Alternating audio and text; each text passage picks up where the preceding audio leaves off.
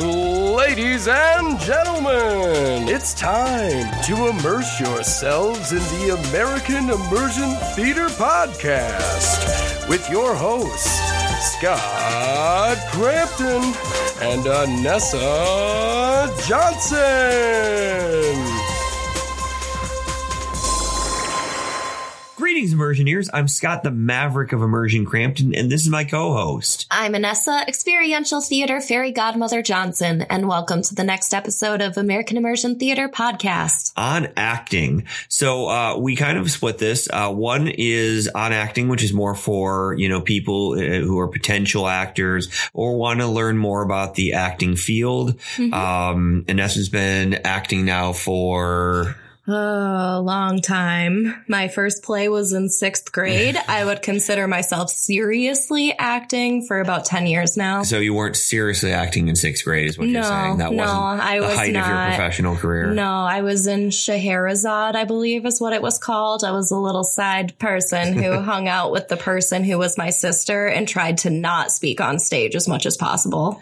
I threw mm-hmm. up the mm-hmm. first time I was on stage. It yep. did not go well. Yeah. It did not go well at all. Come a long uh, way. Now you only throw up like half the time. Yeah, usually it's before now, not mm-hmm. while I'm actually on the stage it's or progress. running off. Yeah, it's progress.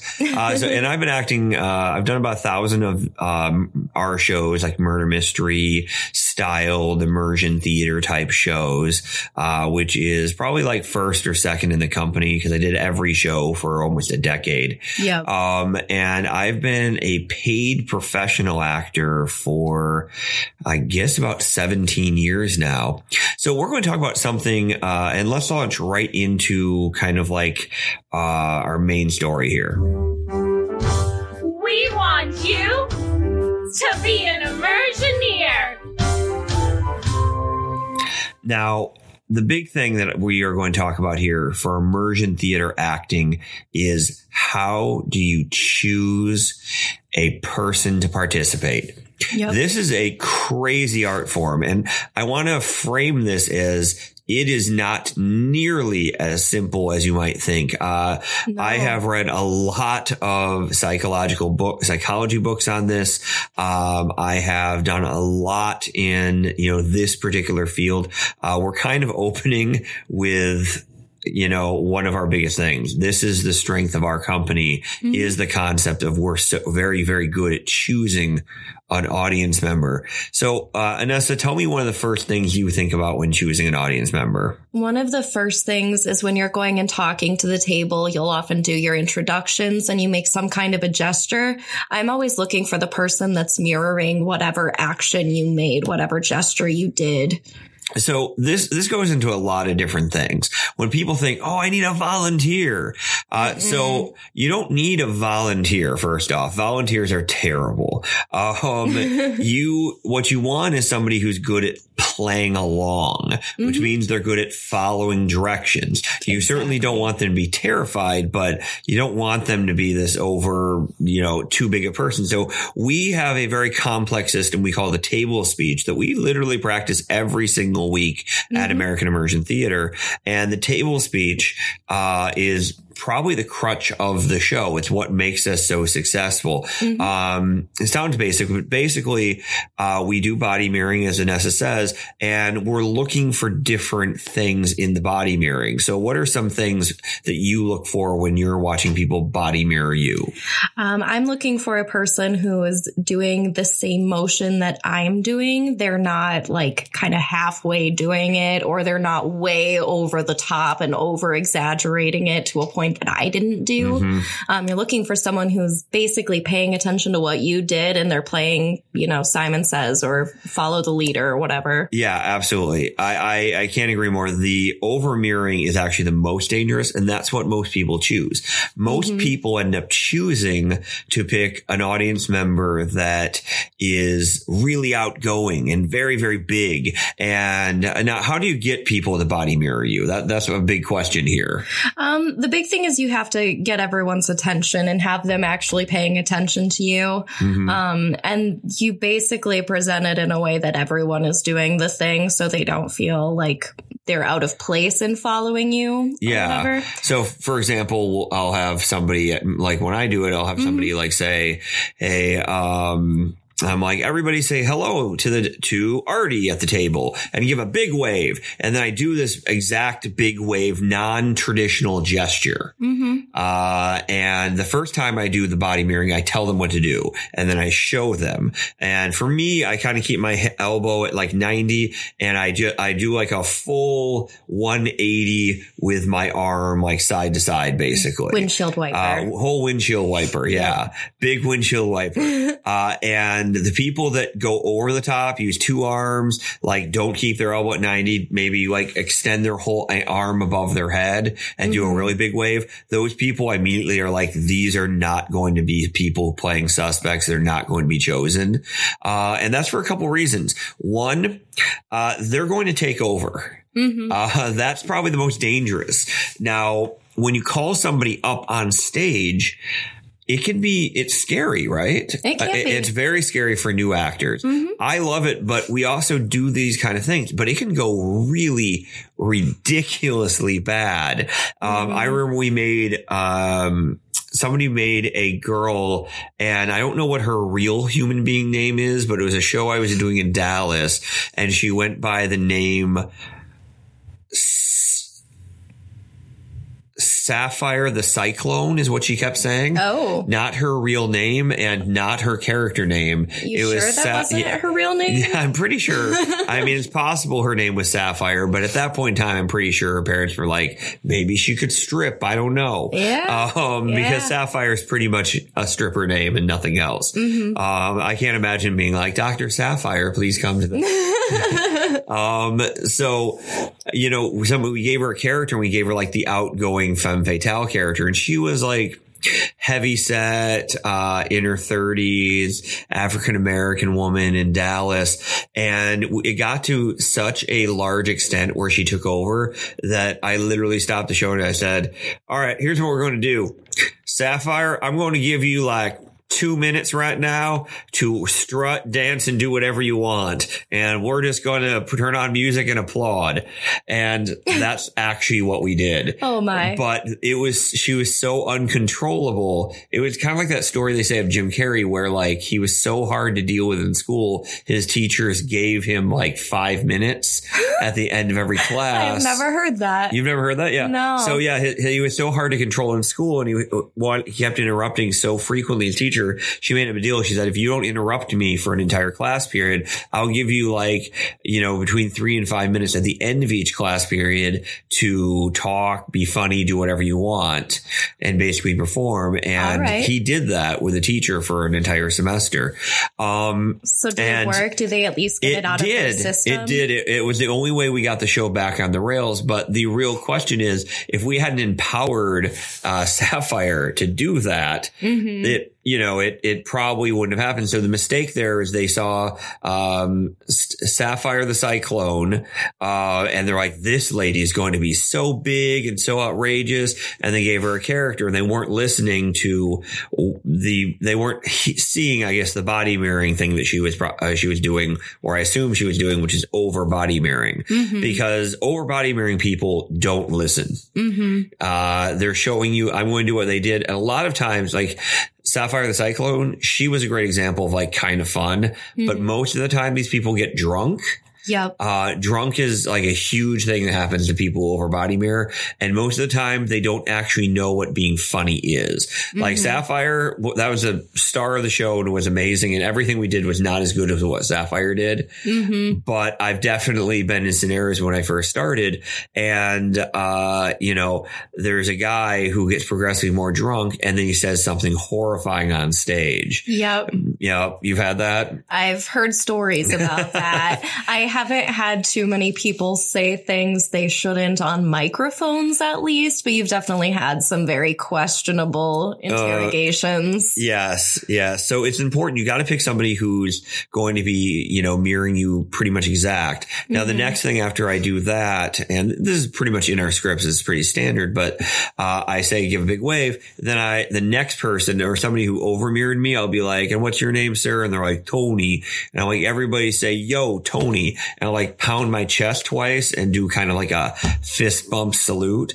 And then mm-hmm. I watch for people who do it without me saying do this if they're still mirroring me. So if we do that, then I know those people are people who will follow directions and then are good at assuming what they're supposed to do. Yep. And that's huge. Definitely. That is huge for the immersion theater movement.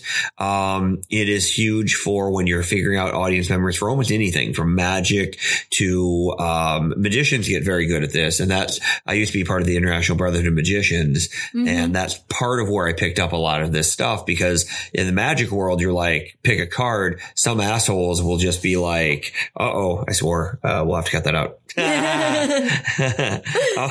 um, uh, some people will literally just like uh, take the deck and like throw it or something like that. That happens. Oh, no. uh, play so you, 52 card pickup? Yeah, exactly. No, no, I don't. I want to show you a magic trick. you know, I have to. I'm going to side tangent here for a second, but uh, so I had. I'm not sure if I've ever shared this on the podcast, but I had an amazing experience with the international close-up magician of the world, Michael Ammar. Did I ever Oh, share this? Okay, no. All right. So, uh, Michael Ammar did this kind of like private thing for our, um, for International Brotherhood of Magicians, uh, sec, uh, section or troop or whatever you call them. Geek squad. I don't know. Dweebville. Army of Our magic army of dudes. dude- yes. and he had this great story. And he said, you know, my whole life I've been doing magic and I've never actually just been to a magic show with people. And recently he's like two years ago, I took my mom to a magic show and I realized I had been doing it all wrong because when I, when I got to the magic show, I realized I was sitting there next to my mom and just praying praying that they wouldn't call on her. And that's when I realized that magicians call on people and make them look dumb. Mm-hmm. So he's like, at that point in time, I changed everything and, um, I changed everything. And what we did is, uh, we literally just make people look cool. Mhm. And that's a large portion of what we do at American Yeah. Immersion Theater. Um, but yeah, that's my side tangent. um, all right. So what, um, what were you going to say? What are some other things beyond body mirroring that like we could talk about? A very big thing is eye contact. You're looking for someone who's not only paying attention to you, but they're actually making direct eye contact with you. That shows you they're engaged in what you're saying and they're actually paying attention. Um, and another thing is one of the things I pay attention to is when I have people who will start a conversation with me by asking questions. That Yes. not the same as someone starting a conversation to tell you something. That, that's a really astute thing too. Like that's Mhm. really astute because that tells you what kind of person they are, how engaged they are. Right. The people asking questions are already on board with what you're doing. They want to be part of this and they want to get to solving the crime. People who are telling you things are the people who want to be the spotlight, which, you know, is fine, but it's not necessarily a great choice for the suspects for the reasons we talked about. Um, so I, I think some of the other things that people, um, we, we don't talk a lot about is, uh, pitfalls. hmm So some of the pitfalls is, as we mentioned, kind of super outgoing. Um, one thing is to think about with the super outgoing people, you feel like you're wasting them a lot of times. hmm Uh, and that's one of the big, I, I found that fears with actors. You're like wasting, there's this great guy, oh, he's going to be so amazing. And, uh, he's not going to get anything out of the show. Well, if you're doing immersion theater or you're doing interactive theater and you don't get chosen, a lot of times those people that are really outgoing are still going to have an amazing time Yep. because they get to get up, they get to interact with the people that were chosen, they get to be team leaders, they get to, uh, they get to interact in some ways. And this is true with like kids parties a lot too. Like the, the child, it, you, you don't need to make a, a outgoing child feel more special. You just need to give back what they put in so they don't feel like they're putting a lot in and just not getting anything out of it. Definitely. Uh, but those kind of outgoing people already have that. Um, and making them even more special isn't really helping them. It oftentimes, because they're not professional, ends up hurting them because they get in over their depth and they end up acting really, really stupid. Um, so, uh, one thing, probably the last thing to think about is what, when you're picking somebody, what are you giving them? What are you picking them for? And, um, that, that thing to think about is what do people want? And when people come to a show, when people are doing immersion theater, when when you're as an actor uh, thinking about people in general, a lot of times we stereotype, and stereotyping from some perspective, like judging a book by their cover, if you only have time to look at the cover, you sometimes have to kind of do this. But eh, what you need to figure out is what do people do for them normally? Mm-hmm. So, for example, if they're attractive, don't make them somebody that's just attractive and is going to get hit on all night because mm-hmm. that's their life. Mm-hmm. That's not going to be a big factor for them. Yeah, make If- them the professor Yeah. or the doctor or Exactly, someone who's going to get intel or get attention for their intelligence, not for their appearance. if you're a ripped dude or an absolute knockout female, there's not a lot of times that people are like you're passing by a construction site and people are like, "Oh my god, look, she's probably a genius." you know, um, so that's the opposite of what they might normally get from society. Uh, what about old people? Yeah, you definitely don't want to make your elderly gal the 88 year old cougar in the show. It's way more fun for her to be the little girl, the eight year olds, you know, Yeah, April because- Showers or Annie Fanny. Yeah, I uh, for old people, you, got to think of what they have. They're they're always playing old. They're always reacted to as old.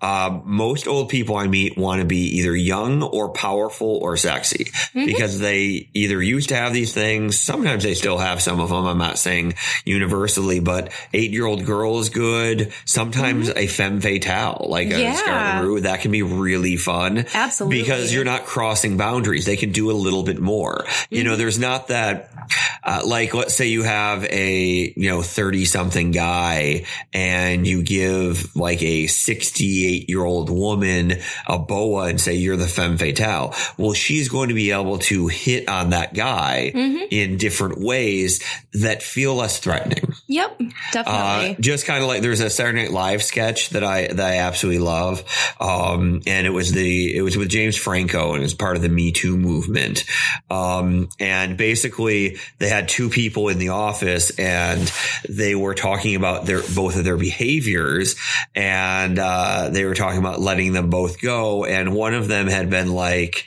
you know, their their boss, and it was James Franco who looks very nice. Uh, he's you know his thirties, very good looking, and he said he said things like, "Look, I just said maybe you should put on some lipstick to get more attention." And the, the females in the office were like, "Boo! I hate you, James Franco. You're the worst human." Um, and then there was um, uh, what is it, Kenan? Uh, Kenan Thompson. Kenan Thompson, who is playing uh, like old Willie the janitor, and they're like, and they're like, well, and old Willie, what did you say? And he's like, well, I said, let's get some more fries with that shake. Oh, you got something fine you're packing here. And then the late, but he's older and he's not threat, not as threatening. And I'm not saying that's okay, just for reference. Um, but uh, in general, there was a different reaction to that, Right. You know, and the the ladies all stood up and like, oh, th- oh, Willie, he's hilarious. Yep. Oh, that's Willie being Willie, you know, and, uh, Yeah. you end up finding out at the end that he's way more creepy. And I think he came to one of their houses or something. Anyway, he like, what, or maybe, maybe embezzled. There was some kind of twist like Saturday Night Live always has, but, um, Dang it, old Willie. but it, when you, when you're not in the confines of like what would be a realistic relationship, Mm-hmm. then you, things are a little bit more safe. And that's something you should kind of consider when you're allowing people to play in a theatrical type environment. Uh, like Anessa, if you go around hitting on a bunch of uh, men, as sad as it is, some of them, even if you're in costume and character and have a name tag, are going to be like, I think this woman likes me. Mhm. Uh, and Yep. if you think that, if you're a female listening right now and you're like, that seems so stupid and so unrealistic, that can't possibly be true. Remember that almost every guy in the world at one point in time has said in his own head, you know, I think this stripper really likes me. um, uh, the whole stripping thing is being like, I'm paying for, I'm paying for the service, but honestly, she's a big fan of mine, She's bro. into it. She We'd seems like, yeah, we'd be dating, but there's, you know, life restrictions. Mm-hmm. Um, Circumstantial. So, um, yeah. So, uh, anyway, uh, guys are willing to believe anything, but if I, uh, but if Anessa, you play like, if you play the 88 year old woman, you can hit on guys the whole time and it's not, it's not a big deal. You feel safer, oh yeah, right? and they're just kind of like, "What is this chick doing? She's really weird. This is It- funny. All right." Yeah, yeah, you're It's pinching not as- cheeks, you're, you know, you can do all Mhm. these different things you don't, you couldn't normally do. But Mhm. the older character that creates an undefined, illogical relationship gives you that kind of freedom. Definitely. Um, so basically it's about the opposites. The only time where it's not the opposite I have found is really big guys. Hmm Like built guys really just want to be built guys.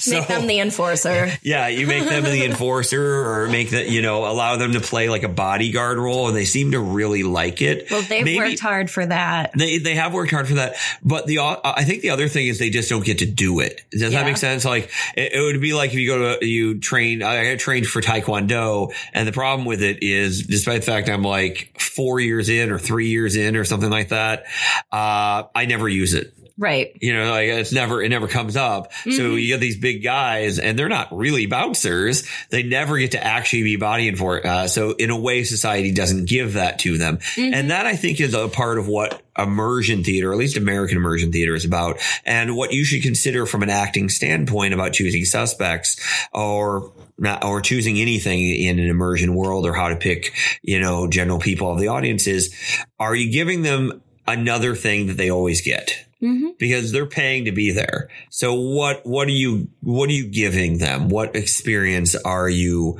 really really saying to them? Right. Um, and and- those experiences they don't get in real life. That's what makes the experience so special for them. Yeah, you know, a- a- absolutely, absolutely. Um, as far as this goes, I I have to say that you know I feel of all the topics that we cover, this is definitely one of the things I think we do the best. Definitely. Um, I will say uh, a couple other fast things. These are just quick hitters, but um, if you're ever if you're watching for people and you choose one person out of the audience, uh, you can tell if the people next to them wanted to be chosen or not Mhm. almost instantly. Um, if they do what appears to be a bomb explosion, um, where they do the like back away kind of thing. Yeah, I'm doing it here, but it's a podcast. Yeah. Um, Just they- like diving yeah, out of like their chair. Like if they do exactly what would happen if a bomb went off on the chair of the person you picked, uh, where they're like backing away and like cowering. Mm-hmm. Um, and it, it's more subtle than that, but like they do a lean away is really what it Mm-hmm. is. Um, and when they do a lean away, uh, that means you shouldn't pick them for anything. Mhm. Uh, one great example of picking somebody that be, if you don't even interact with them at all, um, but you are just walking kind of past them or past the table, uh, when people turn to watch you, Mhm. uh, outside of like creepers, um, they turn to like watch you or they kind of lean more into you, like they're looking around to see what you're doing. The Mhm. people that are looking around to see what you're doing fall into either two categories. I really, really hope I get picked, or I really, really hope I don't get picked. Yep. And you can usually kind of see that on their face when you look at them Uh, too. you- like you you can. know which way they're hoping it's Uh, going to go. Yes, yes, you usually can. Um, I think I'd like to end it with this. This is a common thing. Uh, immersion theater in general uh, has two categories for like using people in the audience. Category one is what we do uh, and what we believe, which is it should be an experience that we do what's best for the show. Category two is you pay for the experience. So Mm-hmm. you know it's coming up. And I'd love to explain a little bit, and I'd like to know your thoughts too, Anessa, of why we choose to do one or the other. Uh, the first one is it feels like a money grab. And it, that always feels like it to me. I don't know if it feels cheap to you, but like when you like, when you're like, I paid 10 extra dollars to be a suspect, Mm-hmm. it, it feels like it's another elitist type thing. It's just too elite. It's too Mm-hmm. money grab. It feels like what we're doing, like our art form. It, it seems to me it cheapens it. Yeah. Um, but the most important thing I think is as actors, you lose the control you would have. right. And you like you need that. Like if they just pick themselves. And you, have you ever been on a show where the uh, client made you have like these ten people or something like that? Yeah, and sometimes it backfires because sometimes you get those people who are the super outgoing, and Yep. so the client's like, they're going to be awesome. They're so outgoing, and you can't control them by the end of the first act because they're just so into it and they just want that attention. Yeah, just because you think it's likely what's true, it doesn't mean it is what's true. Mm-hmm. And mo- like 98% of people feel like the people to pick from the audience is outgoing people. And that's obviously just not true. So if you, uh, if you're like buying this for your brother and your brother is outgoing, you're going to pay that extra $10. And now you have this out of control runaway show. Yeah. And so you've made it cheaper and you've made it kind of a runaway show. Uh, the other thing is you can't like, they might just not fit. Mhm. Like for the character, for the part, some of this is casting. Mhm. Um, occasionally I will do things that don't necessarily give people an exact differential, but are lookalikes in a sense. Mhm. So like we used to have a, te- one of my favorite characters ever is Theodore Roosevelt. Mhm. Uh, I don't know if people remember him being in I Crime and. Punishment, but Teddy Roosevelt. So if we ever had a guy with like a white mustache, that dude was playing the president of the United States Yep. every time. I've seen people come to, um, we have a Sound Mind, which features a magician, and we had a guy come in complete magician outfit, and his date came as a white bunny. Yeah, so absolutely. He naturally became the magician yeah, character. Mm-hmm. absolutely. And sometimes that works. And if people want that bad, I, I feel, I usually feel very different. Also, you can get really, you can get negative score points from the audience, so to speak. You know how there's that running tally in everybody's head and Mm-hmm. you can get away with some stuff, but then not other things. If you have a dude dressed up as a magician and they didn't get to play, hmm You pick a guy who's wearing like yeah, and they didn't get to play, yeah, t-shirt. people will that's a couple negative points off another one is children Mhm. so if you have like a really outgoing 12 year old and that dude didn't get to to play Mhm. uh or that little especially little girl didn't get to Mhm. play and there was a part they could have played you've lost a lot of points with the audience Yeah, people love seeing the kids get to be highlighted like that, Yeah. like, even if they don't know them. Actually, the last show I did, we had a kid who was probably like nine years old and he did our reenactments and people at the end, they gave him an award and Yes. people lost it. They cheered more for him than any of the other suspects. Yeah, absolutely. Mm-hmm. Uh, people like it. You got to read the audience well when you're kind of doing this thing. It's like who to pick. Yep. Uh, obviously, kids are very popular, but they have limited acting uh, experience. So sometimes I do make them the eight year old. Uh, sometimes I because they might not be able to play the eighty eight year old. Mhm. I like to make kids professors if I can. Yes. Or like like a Mhm. high end intelligent role because that's obviously you know not what you assume from. You're never like uh, oh look at that adorable nine year old. Obviously he's an Einstein. Mhm. Uh, and I will say I like uh, 10's usually my general idea for when I want them to play a character. And I, if there's like 20 kids in the audience, that's different. Right. But so often there's like two. right. It's so weird. Uh, Mhm. and then how many times do they win? All the time. right? Yeah, the kids are great. I swear most of the time when there's kids at the show, their team ends up, even if they're not like the winning team, they at least are very, very close, if not right. Yeah, because They're they have like so all good. yeah, kids because kids run up to every suspect. And Oh, yeah. technically if you were an audience member and you just leapt out there and Mhm. got as much information as possible. That being said, uh, definitely when kids come up to you, you tell all your secrets. Yeah. You're like, let me tell you this and this and this. Uh-huh. And they come back to the table and they have this ridiculous amount of information. They know how to play the game. Uh, well, I, I hope you guys enjoyed, uh, our on acting segment uh, at American Immersion Theater podcast. Um, we're very, very excited about uh, being able to do this every week. We do have a Facebook page, uh, American Immersion Theater um, dot com or not dot com. I'm so bad at that. I'm so bad at we're that. old. Oh, yes. Anessa, you're so, how old are you? 28. You're not that old. Uh, I am, I am gnarly a decade older than you. Um, so, uh, yes, we have on the Facebook, um, you can type in American Immersion Theater, like us there. You can ask questions there. Uh, and if you are interested in, uh, signing up, we have some closed spring auditions throughout the country. Again, if you're not familiar, we're in 23 different states. 20. Oh, yeah. 20 yeah we have like Something like 25 troops uh, i don't Mhm. remember um we're in a lot of different states and then we have like you know california is like three different troops Yeah, uh, soon to be four. Um, and, uh, you can go into AIT.careers. That's AIT.careers. AIT is standing for American Immersion Theater. And that's it. Uh, I hope you guys liked it. This is Scott from American Immersion Theater reminding you that theater is a story about others. American Immersion Theater is a story about you. Good night. Good night.